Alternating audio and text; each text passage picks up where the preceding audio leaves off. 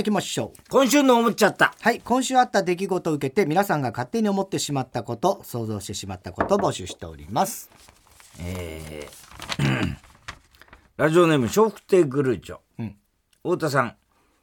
太田さんのチンコを下に見てる人、こんばんは。下に見てるの？いやいや上とか下とかどういうこと？みたいなお前のチンコなんか意識もしないバカにすんなよ。いやお前バカにもしてないし勝負すっか、今度。しないよ何の勝負お互い勃起させて、お前さ、絶対やらないチャンバラ チャンバラやんだラウトセ、ライトセーバーみたいにして。やだやだ I'm your father って言ってやるから。って、やだや射精した方が勝ち。だダメじゃ負けだろそんなのなんで負けなんだよ。どどなんで負けなんだよ。なんで、な、どういう意味で負けなんだよ、それは。勝ちだろ。えー勝ちなのそうだよ。お前と俺のチンコババやって射精して勝ちだろ。出ちゃったみたいなそれそうお前そういう情けない感じだ。よー出たぞみたいな。俺はそういう感じだもん。あ出ちゃったって。だからお前やっぱりそうなんだな。普段のあれがわかるな。え、ちょっと待って動かないでみたいに言ってんの。言わないやばからいやばいやばいみたいな。そういう感じなの。そんな感じゃん俺は、ほらどうだほらみたいなどうだじゃねえだろそういう感じだもん、俺のは。だから違うんだよな。概念がな、価値観概念がね。そう。賛成に対して。早く言ってよえっと、東海道新幹線の車内チャイムとして20年間親しまれた TOKIO 楽曲、 AMBITIOUS、AMBITIOUS JAPAN が変更されたというニュースを見て思っちゃった。ん。ももしこの記事を読んでいる田中さんに、TOKIO ってすごいんですね、と声をかけたら多分、いやいや、これ筒美京平がすごいんだよって半ギレで返してくる。いや。そんなことはないけどね。でもこの曲は確かに僕も大好きなうん。曲ですからね。うん。うわ。ウーアの今度、もうあれもいい曲だよはい聞きまねした。けどねいい曲でいいしたね。曲だよね。う。ん。だからあれアンビシャスジャパンだだったんだって。俺あんまりだから意識してなく。あそってか。サビじゃないからね。うん。「ララララララララララ」っていう最初のところなんですよ。だからサビは「Be ambitious」でしょ。我が友よ。冒険者よだけどそこじゃないので「テテレレレレンレンデンデレン」「テテレレレンデンデレレレレン」まもなく東夜京に。で駅がぐっちゃぐちゃ何駅行ったんだよ今。あれでも、わ我々割とね、新幹線乗る方だから、うん。ね、ちょああの、ロケとかでね、行くと、あれ、なんか、ああ、着いたって。そうだね。ね、感じあったよね、確かにね。うん。えーだから最近のような気がするんだよね、アンビシャス。もうだから20年使ってたそうなんだよな。ラジオネーム、富岡製紙ぶっかけ工場。えー太田さん。あなたのセックスは他人を使ったマスターベーションねと言われたことがある人。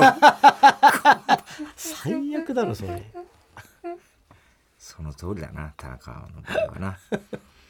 えー現在、フランスに住んでいる女優のアンが、うんうん新宿で行われた映画、キングダム、運命の炎の公開直前イベントうんに出席したというニュースを見て思っちゃった。はい久々に新宿駅に来たアンちゃんは、うん東出口から出るのを嫌がったと思う。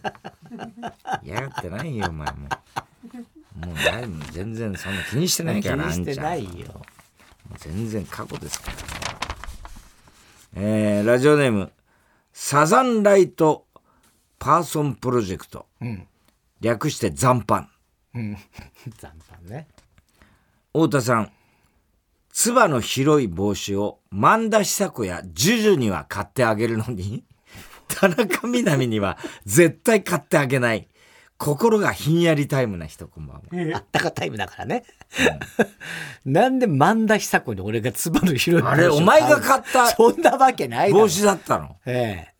買うわけないでしょ。萬田さんの。萬田久子さんなんて。ジュジュとか、まだその3人だったら田中みな実が一番可能性あるわ。買ってあげる可能性高いわ。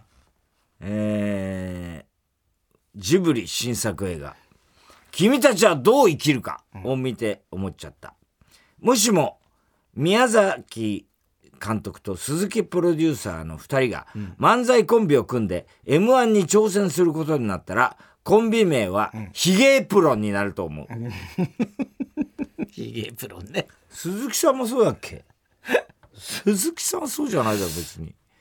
鈴木さんああそっか。エプロンはどっちかジンベエみたいなイメージあるね鈴木さんってね。う、うん、宮崎あの人エプロンする必要ないもんね絵描かないんだからね。そうだねエプロンだからね、うん、あでも鈴木さんひげ生やしてひげはうっすらなんかあるような気がするけど、うんうん、ねイメージね。なんかジンベエみたいなのばっか着てるサムエみたいなさ、ね、あんな感じする、ね、あのイメージは横丁の親父みたいなさ。そうそうそう。ガラッパチ、ね、ガラッパチガラッパチだな、ね、面白い人だよね。えー、ラジオネーム広田つの太田さんチベットで一番尊敬されてる人。ダライラバだからねダライラバなんだよ。こんばんは。現在公開中のインディ・ジョーンズと運命のダイヤルを見て思っちゃった、うん、ハリソン・フォードって二段ベッドの上の段で寝ている時に、うん、インディ・ジョーンズ魔球の伝説での遺跡が遺跡の天井が下がってくる罠の夢を見てうなされたことがあると思う。二段ベッド寝ないだろうだって。寝ないよ、えー、面白かったよ俺見に行ったけど。見た？見た見た。ああ、そう、うん、ハリソン・フォード。ハリソン・フォード頑張ってるよ。ああそう。80よほぼ。すごいよね。すごいよね。ほんとかっこいい。うん。でちゃんとインディ・ジョーンズだった。あ,、うん、あっちを見たんですかジブリも？ジブリは見てないですね。君たち。あれは子供たちは今んとこまだ何にも、ね、あれもだから本当ネタバレがみんな気をつけてるよね。なんか聞いてるとね。何も何も言っちゃいけないんでしょ？いや言われてないけども誰も喋らない。誰も喋らない。喋っちゃうかな俺。いやてか太田さん見たの？見てない見てないでしょ、うん。うん、大体わかるよ。えなんで大体わかる？大体聞いたから。聞いたのか全部教えてくれって見ないから。見た人に全部教えてくれっつって聞いちゃった、うん、知ってんだじゃとにかく暗い藤田、うん、ビリー・ジョエルが来年1月24日に東京ドームで一夜限りの来日公演を開催することが分かった。という記事を読んで思っちゃった、はい、ビリー・ジョエルって友達数人と喫茶店に行った時に周りがレモンティーやミルクティーを注文しているのを見て じゃあ俺はオネスティ と言ってボケたことが絶対に一度はあると思う。せやろがいって書いてあります絶対にないでしょうね。ああ、ナイスでーつってね。じゃあ俺はオネスティ絶対ねえよ。えー、宛先は郵便番号107-8066火曜ジャンク爆笑問題カーボーイ。メールは爆笑アットマーク tbs.co.jp。今週の思っちゃったの係までお待ちしております。さあ、続いては。哲学的太田さんが流行らせようとしているギャグ、哲学的このギャグをもっと使う機会を増やすために皆さんからも自分の哲学を募集しております。ラジオネームおばしゃん。うん。抱負という言葉は、うん、言葉の意味に対して字面が悪すぎる。哲学的負けるっていう字が。抱く負ける。抱く負けるか。うん。抱負。抱負。ああ、確かにね。うん、そうだね。抱き負けるみたいなね。抱き負ける。抱き枕みたいな。うん、抱き枕じゃない。抱く負ける。そうね。字面。こんなことは、よく思ったこともない、ね、そうだね。でも言われてみればわかるね、うん、ラジオネームストレンジラブ、うん、三日月に座ってるキャラクターがいるが月は球体だからそんなことはできない。哲学的！いや哲学的。まあまあその通りです、ね、ペーパームーンとかな。そうそう嘘ばっかりだあれな、テータモニル、いや別にいいじゃないそういうロマンチックな感じだ。ライアン・オニールとテータモニール。あの親子、嘘、嘘つき親子だな。あの親子だな。そうかね。昨日20世紀あのバタフライエフェクトって NHK でやってさ、あの映像の世紀ってやってるのさ昨日見てたらさ、あのヒトラーとチャップリンヒトラー VS チャップリンみたいなのやってたけど、俺もなそのね独裁者とか知ってたけど、わずか3日違いぐらいなんねあれ生まれたの。あそうなんだ。うん。ヒトラーとチャップリンって。へえ。うん。ほぼ同時期なんだね。ね。えすごいよね、そう考えるとね、森村誠一さんし亡くなっちゃったね。やっちゃったね。前来てくれたねあのそうそう。我々の番組にね。なんとか、うんすすめね。すすめ。うん。ねずーっと書き続けてたけどね、うん。人間の証明野生の証明ね。野生の証明、ね。えあの時にあのいあの優作がうんとあそこでいたのがあの,、あの北浩二でしたよね。なんです。ごい意味ありげにね。北浩二さんね。北浩二さん言いましたけど、ちっちゃい声で言わなくていいってあとコサミョンさんっていうね、ん。コウシメって書いて、あのコサミョンっていう人で、僕は12歳っていう岡文、えー文弘さん文文正君、僕は12歳って詩集おっさんのね。はいはいはいはい。ね、かつ俺らより2つ2個上かな、12歳の時に自殺しちゃった男の子なんだけど、すごいそうめめちゃくちゃみずみずしい詩を書いて、でなんもう学校でも明るくてな,、ん、なんだか分かんないのにあの亡くなっちゃったんですよ、突然ね自ら命を絶った、でそのお父さんのコ・サンミョンさんっていう方も、この間やっぱり何日ぐらい前かな90いくつで亡くなったみたいなんですけど、俺はだから何年か前にコウさんの家に訪ねてってもうぜひあの対談をしたんですよ。合ってるんだ。あ会いましたよ、はいはい。その話もしたと思いますけど、でずーっとやっぱりねその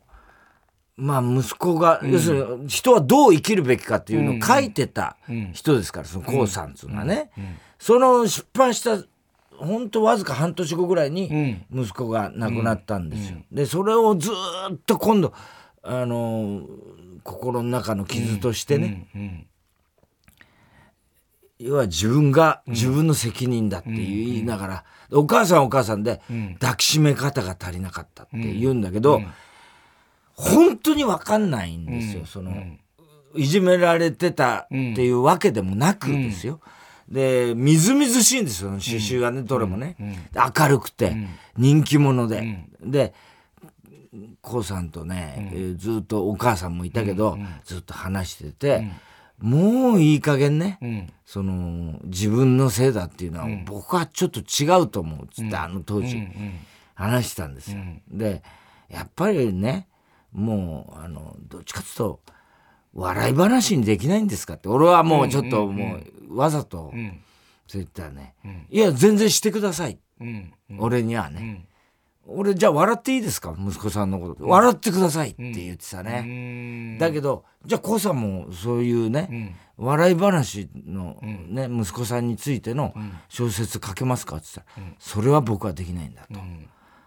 僕はやっぱり自分の責任として彼の死をね、あのー受け止め続けるっつって言ってたのがすごく印象的で、12歳の誕生日に、君はもう大人なんだからこれから自分の責任で生きていくべきだって言った一言をずーっと後悔して、そ俺はそれだけじゃないでしょって言ったんだけど、いやあの一言が、お母さんは抱きしめ方が足りなかった、言ってたね。でも90いくつで。だから多分おそらく、ああそうやって人生を、おご自身の人生は全うされたんだなと思いましたけどね。ラジオネーム富岡製紙ぶっかけ工事なんでこのね こんなことを私に今の私に読まさなければならないかという話ですけど意図せず列に横入りしてしまったことに気がついた時人はすごい謝る。哲学的。ああまあ謝るね。確かにね、意図せずだよね。あすいませんすいません。ね。わ悪気はわざとじゃないっていうことをすげえ言いたくなるもんね。ああそうだ。あた今日もさっき腰崎がすっげえ謝ってたよ。何を？あのうち あのいつも打ち合わせ室っていうか楽屋的なとこあるじゃない。うんうん。であそこから越崎が多分高橋さんと仕事でススタジオ向かうのが出た瞬間に人とぶつかったかぶつかりそうになったかしたでしょ？女の人あ靴を踏んだのか足を踏んじゃったの。えーわざと。いや、わざとじゃない感じなんですよ。でもあ、あ、すいません、すいません、すいませんってめちゃめちゃ謝ってる。何謝ってるのかなって言ったら女性が、あ、大丈夫、大丈夫です、みたいな感じの光景を見た。えすげえ謝ってた。木村昴のマネージャーなんだ。女の人、ユミタじゃなくて？男じゃなくて？女の人？うんユミタだからね、あれ。く木村昴のマネージャー。ユミタ？あのユミタ日芸の？日芸のユミタだよ。会わなかった？あ、え？ユミタ？そうだよ。あ、俺会ったけど、うん。ユミタだああれユミタ？あれユミタだよ、お前。え、俺ずっと青木さんだと思ってた。青木さんだよね？うん。挨拶、俺は、木村昴会って、うんで、紹介されて、元うっちゃんなんちゃんのマネージャーだで、その後、鍋あ、青を木さん？行った青木さんって俺ユミいう。タだって聞いたけど。似てんのか？いや まあね、友達で日芸の友達いましたけどね。えーラジオネームどうにもならんよ。うん。友人がタクシーの運転手やってるんですけどから始まる話は基本的に外れがない。哲学的まあね。そうね、タクシー運転手さんいろんな経験してそうだしね。んちょっとこう面白そうな話も持ってそうだよな。そうだね。世界百周。率先してゴールキーパーをやってくれる人のことこそ、神の手と呼んであげたい。哲学的まあまあちょっとわかるな。そうね。サッカーやろうぜっつって、俺ゴールキーパーやるわって、なかなかなさそうだもんな。あれでも本当に分かんないのはあのなんだっけマラドーナ？うん。マラドーナの神の手って言うじゃない、うんうんうん。あなんでそこまでなんつうの？いい話。いい話にああいや、そうだよな。あハンドだよねハンドなんだよね。俺も詳しくは知らないけれど、うん、なんかハンドだったんだよね。えーラジオネームコーンスネーク。学生はドリンクバーや食べ放題で元を取ろうとするがそんなことするよりも真面目に授業を受けて学費の元を取った方がいいなんだって？難しい。学生はドリンクバーや食べ放題で元を取ろうとするが、うんうん。そんなことするよりも真面目に授業を受けて、学費の元を取った方がいい。哲学的！哲学的っていうかまあ言わんとしてることはわかるけどなかなか無理よその 学費の元を取る規模が違うからね、ええ。そうなのよ。そういうことじゃないその日のえ話とえね人生の話だ人生だからね。長いスパンで。取れたかどうかもわかんないんだからそうだね。日向坂46上村ひなのさん爆押しネーム。ボブサップ、ん。シンガーソングライターは自分で曲が曲を作らないボーカルのことをネタを作らない芸人みたいに下に見ている。哲学的！どうなんだろうねいやでも上手い人はいるからね。ーそうなんだよね、うん。もう本当にボーカルだけで十分すごい人もちろんいっぱいいるし、大ひばりさんなんつったらどうなんだだって話だそもな。うんなるよね、うん。だ今の大御所の歌手のベテランの人だって、まあ、演歌の人とかも大体そうだけど、ほぼ歌のみですからね、うん。うん。ただだからまあなんつったらいいの？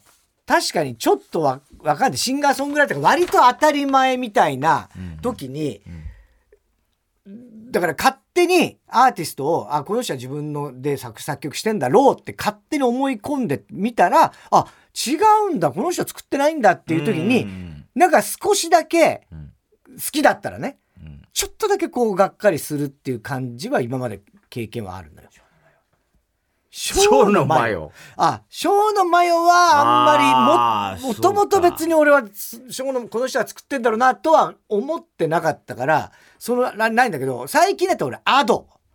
アドは、俺はもうすっごい歌のうまさで。今やそうなってるから、うん、今はもうないんだけど、うん、うっせぇわを聞いた時に、うん、しかも10代で、まだ学生で、この詩作って、すげえって思ったんだよ。そしたら違ったから、あ、そうじゃなかったのかって、これ、あと本人がこれ詩も作って曲も作ってたら、なんか、ベストだったなみたいな感じは俺は思っちゃったんでね。でもその後も。最悪な思い方いやいやいやいや。そうでもごめんね。でも本当に。ごめんねじゃない。言われたくないにアドに言ったんだけど。いや言われたくないっつうの。アドが。アドが言われたくないのお前に。いやでももうすごいじゃん歌のうまさが。いやず抜けてますすごいうまいっていうことにもなっちゃっていました、ね、なっちゃったじゃない。んで最初からなんですよ。もう本当にダメだねお前ダメだ。言えば言うほど。もう言わない。バカにしてるよ人のこと。してない。ラジオネーム。どうにもならんよ。一度でいいから塵や埃がどうやって鼻くそになっていくのか。映像で追いたい。哲学的！大体わかるだろう えー、宛先郵便番号。青木さんだ107そっか、弓田だと思ったと思って接してた。じゃあ、おなんだお前みたいな感じした俺だから。同級生だもんなみたいな言ってて。言ったの？うん。どんな感じだった？青木さん。おお、そうだね、みたいな。俺に合わせてくれってたのかな。絶対そうだよ。まあ、同、同い年だからね。そうだね。うん。まあ、多分同い年ぐらいだと思いますけどね。えー、宛先郵便番号107-8066火曜ジャンク爆笑問題カーボーイ。メールは爆笑アットマーク tbs.co.jp。哲学的の係までお待ちしております。さあ、続いては、ウーパンゲーム。はい。突如誕生したウーパンゲームのようにすぐにできる新しいミニゲームを募集しております。えー、ラジオネーム、バナザードアップショー、キングですか？キングじゃなかったキングにではない。キングは誰？極東ベイクライ、ね、極東ベイクライ。なんかあいつ最近送ってこないね、なんだか。キングになったのにね。ああ、そっか。うん。うん、えー、一言セリフゲームです。うん、名優と呼ばれる人は演じている役の人物が置かれている状況、うん、その時の感情や思いなどをたった一言のセリフを言うだけで表現することができる。はいお二人はこれから設定し、これから設定した状況や感情を、うん、一言のセリフのみで表現してください。はい。前振りは多少入れても大丈夫です。うん、勝ち負けは、高橋さんの独断で決め高橋さんの独断なんだ。いつもなんか多数決みたいになってるけどね。うん。じゃあ、状況1。はい。おならが出ると思い踏ん張ったら、うんこが出てしまった時の絶望感を、不甲斐ない自分への悔しさ、あ絶望感と、不甲斐ない自分への悔しさを、うんこという一言で。え？だから、うんこという一言にそれを全部、その、状況を。そうセリフはもう決まってるわけね。うんこっていうセリフは決まってる、ね、一言、うんこという一言で表現する。はい。どういう言い方をするかってことそういうことです。そういうことね。そういうことです。いいですか？おならが出ると思って踏ん張ったら、うんこが出てしまった時の絶望感と不快な。俺がやるのね、それは、ね。はい。はい、俺がやるっつうか、これはどっちもやるんだよね。どっちもやると、ね、どっちもやる。はい。じゃあ、どうぞ。そうなんだよね。うん。はい。はい。あ、マジ？あ、それ俺知らん。あ、いや、うん、うん。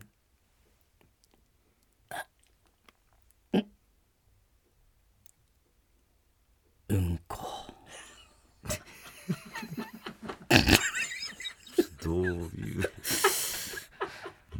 まあちょっとこう普通の話をして平成を装っていたってあおならかなと思ってやったらうん。こ出ちゃったから。そうか、はい、じゃあ私ははい、なんか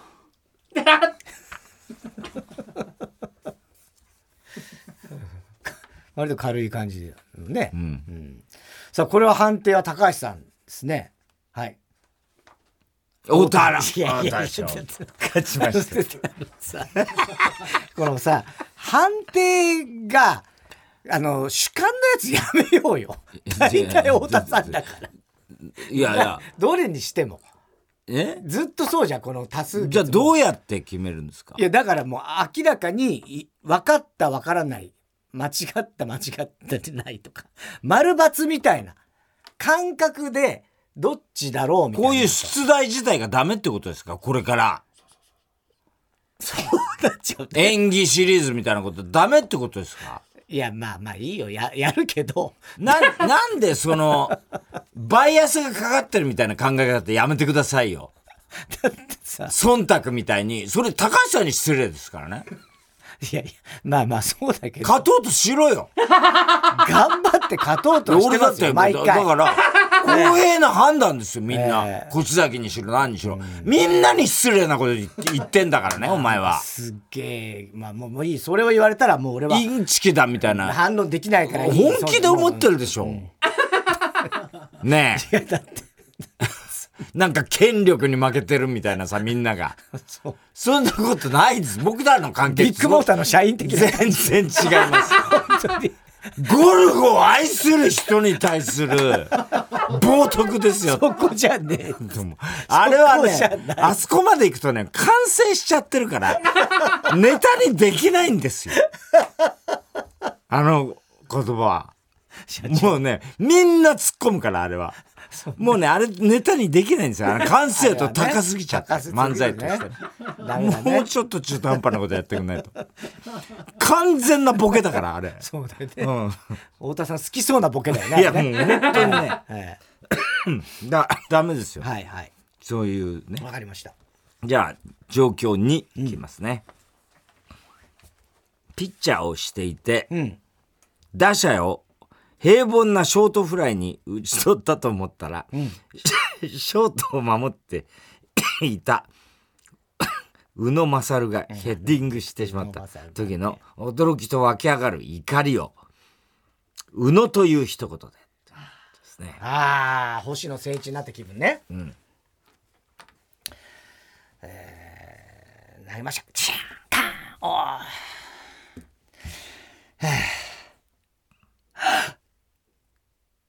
のー。ですね。うん。ちょっと星野っぽくはないけど俺はこんな感じ。ショートフライ、ん。驚きと湧き上がる怒りね、うん。はいわかりました、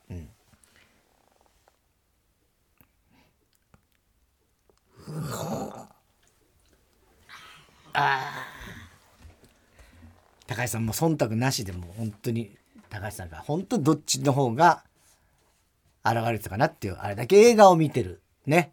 高橋さん。え関係ないいやだからそうそうね。役者の芝居みたいなことにはもううるさいわけですから。はいで太田さんお願いします。あ太田さん高橋さんお願いします。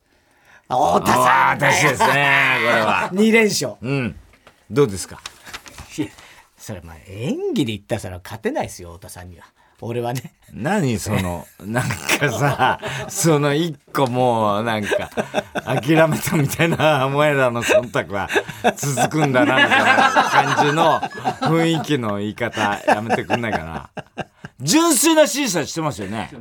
純粋な審査してますよ、信じてないよねえいやそんなことはない。そんなことはないですそんなことないんだけどさ。この間からさあのほら今日はまあ高橋さんがねどっちかっつってこう文字に書いておだってたけどこの間まで前回毎回あの田中さんの人って全員がニヤニヤしながらいやいや手挙げないです田さんしたらもう太田さんぐらいでも全員手挙げてるのにだから3それは週ぐらい見てるから。だからそれ純粋に俺の方がうまかったってことでしょ？まあねなんでその負けを見、俺にも失礼ですよ、本当に。それ勝って気分良くないもんだって。まあそっか。うん。そうだね。それはそれなんかはよくない。そのね、相手にそう思われてるとしたら、うんうん。握手で。ま負けてやりましたみたいなね。そんな感じにすら。あはいはいみたいな感じでしょ。うんうんはいはいはい。そうですね。うん。だそれはよくない。だこういうことはもう二度と言わないから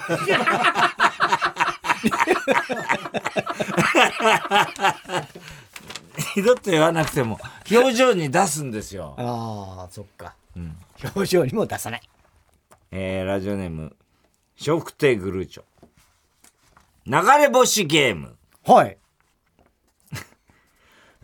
これは、二人で談笑していると。このパタこういうの多いーんだよ。もうこの立ち合いパターン。このあうんみたいなさ。何なんだこの概念的な感じ。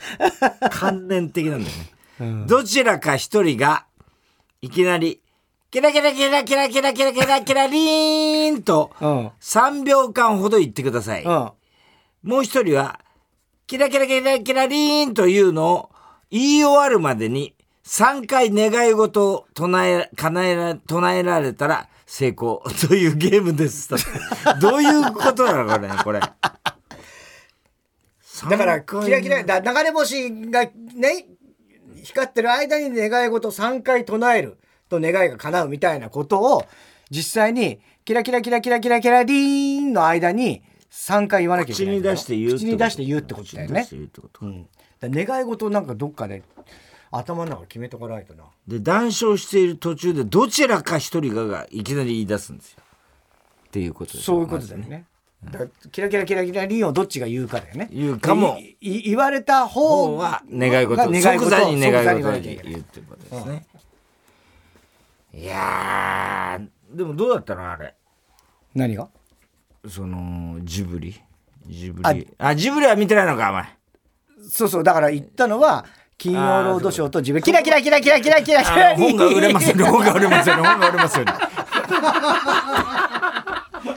ちょっと速攻だったね今の。早めに。うまいね。この間、大津さんすげえ、はや、まあ、やられたから。この間なんだっけ？なんか言うやつ。ボヘミアンを、大津さんが、そんな早くなかったまあそんな早くははなかったけど、なんか俺ちょっとまだあうんその呼吸を見るまでいかなかったから。今。びっくりしちゃって、ん。なんかそんなことするんだと思ったけどね、まあ別にいいんだよ。別にそれはそれでいいんだけど、ちょっともう一回じゃだまあそんな、まあ急急いで早くやんなくて方あがいいと思うよね。早いから急ぐんだけどね、うんうん。だからそれはいいんだけど。じゃあもう一回やりますか、だからあれだよなやっぱこう。お前だって そのさ主導権を握ろうとしない態度はその前々から思ってるけどそのさなんか街だよね街。そうね。な何を言うかなと思ってん。待っちゃうんですよ。うん。子供の頃あれ夏によくスケボー一時期流行ったじゃん。ああ、スケボーってやいや一一時スケボー流行った時あったよ小学生の頃にあ、流行った？俺らは別にスケボー自体はそんな流行んなかった？よ。スケボー流行ったことないの？ヨーヨーは流行った、あ、ヨーヨー流行った。あの、アメリカンヨーヨーコカ・コーラのそうそうそうそう。コカ・コね。この間テレビ見てたら、鈴木さんって言ったじゃん？め縄跳び縄跳び名手の鈴木さんな？鈴木さうん、50跳びの。50跳び、うんうんうん今世界チャンピオン何十跳びやるか知ってる？高校生で知らない。キラキラキラキラキラキラ大谷、大谷と野球、大谷と野球、大全然谷と野球遅いで。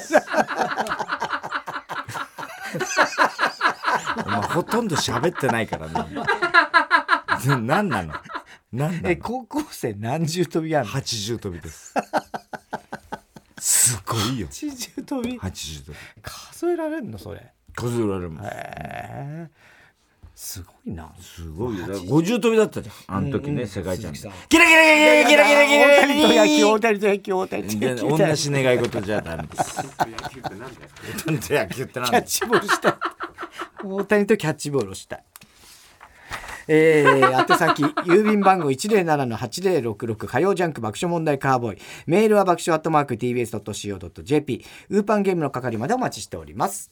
さあ、続いては。オリンボ田中裕はい、こんばんは。田中裕二ですから始まり、いかにも田中が起こりそうな事柄を皆さんに考えてもらって、それを私、田中が3段階で評価いたします。二ラジオネーム猫猫太郎、40歳営業マンの田中裕二です、んここ3年はコロナ禍で取引先とリモートで商談するばかりでしたが、うん。久しぶりに上司を連れて80キロほど離れた取引先の営業所に行くことにうん。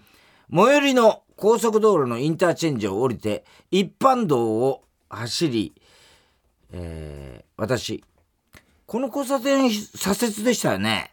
上司。違う違う違う違う。もっと先を左折じゃなくて右折だよ。忘れたのか？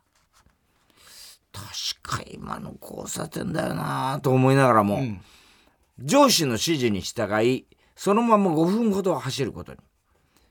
さすがに町外れの雰囲気に、上司、U ターンして来た道戻ろうか。そしてさっき私が左折しようとした交差点に来た時、上司、ほら、ここ、こここの交差点はほら、左折じゃなくて右折だろう はあここは私が行った交差点だろうが！それに来た道を戻っているんだから、左折が右折になるに決まってるだろう！お前は、あたおかか。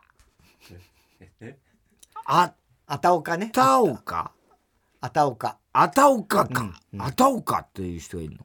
いや、違います。あの、頭おかしいでしょ。それをあたおかっていう。あたおかっていうの？お前はあたおかか、んついでに言っとくけど、お前この夏休みに予約した旅館の名前を、ごま作ごま作って連呼してたけど、あれ、こま作だからな。どうでもいい。あと、ギガバイトをいつもギババイトって言ってるけど、そろそろ直すよ。田中さん、これってムカつきますいや、まあ、超ムカつきますね。ダメね、その上司ね。ああ。まあね。まあ、勘違いはあるだろうけどな。うんちょっとね、素直に。ねえーラジオネーム、ペンギンアパートメント。こんばんは。婚活終了間近？うん。アラフォー女子、うん田中裕二です。はい。足掛け5年の婚活活動。うん。70人近い男性と出会い、70、70人近い男性と出会い別れ、うん。ようやく将来を共にしようと話し合える男性と出会うことができましたああ、。よかった。ゆっくり関係を築く時間を大切に感じながら、週末ごとのデートは7回目。うん。お互いアラフォー。うん。家族のあり方や高齢出産への考え方など、うん。お互いを思うことができる。うん。思い合うことができる。とても真摯な話し合いをすることができました。うん。しかし、手つなぎやキッスについては、うん。一向に気配すらないことにやや不安を感じつつもはい。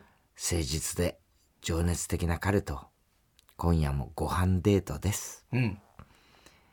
今後の住まいのこと入籍時期など具体的な相談が進み私の計らいで、うん。私の 私の計らいってのもどうか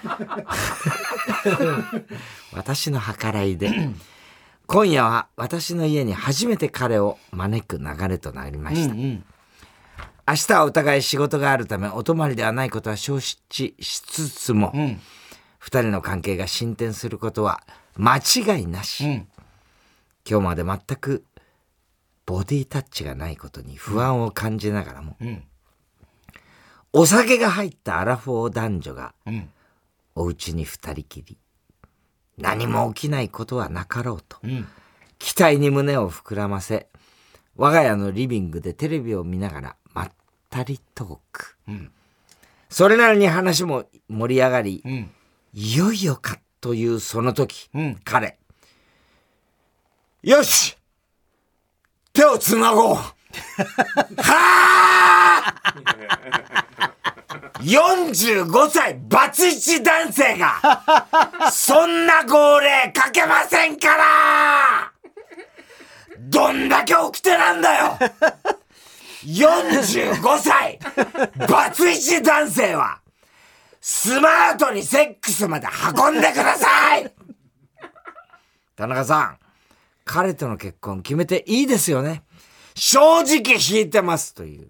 いや、まあまあ、ムカつくぐらいかな。そんなムカつかないよ。悪い人じゃ純ないじゃん。粋な、あれですかね。うよし手をつなごうん。ね。まあだから、ちょっと不器用だったり、なんかね、慣れてハンドインハンドみたいな言いね。方になっちゃいましたね。谷村新司さん。ね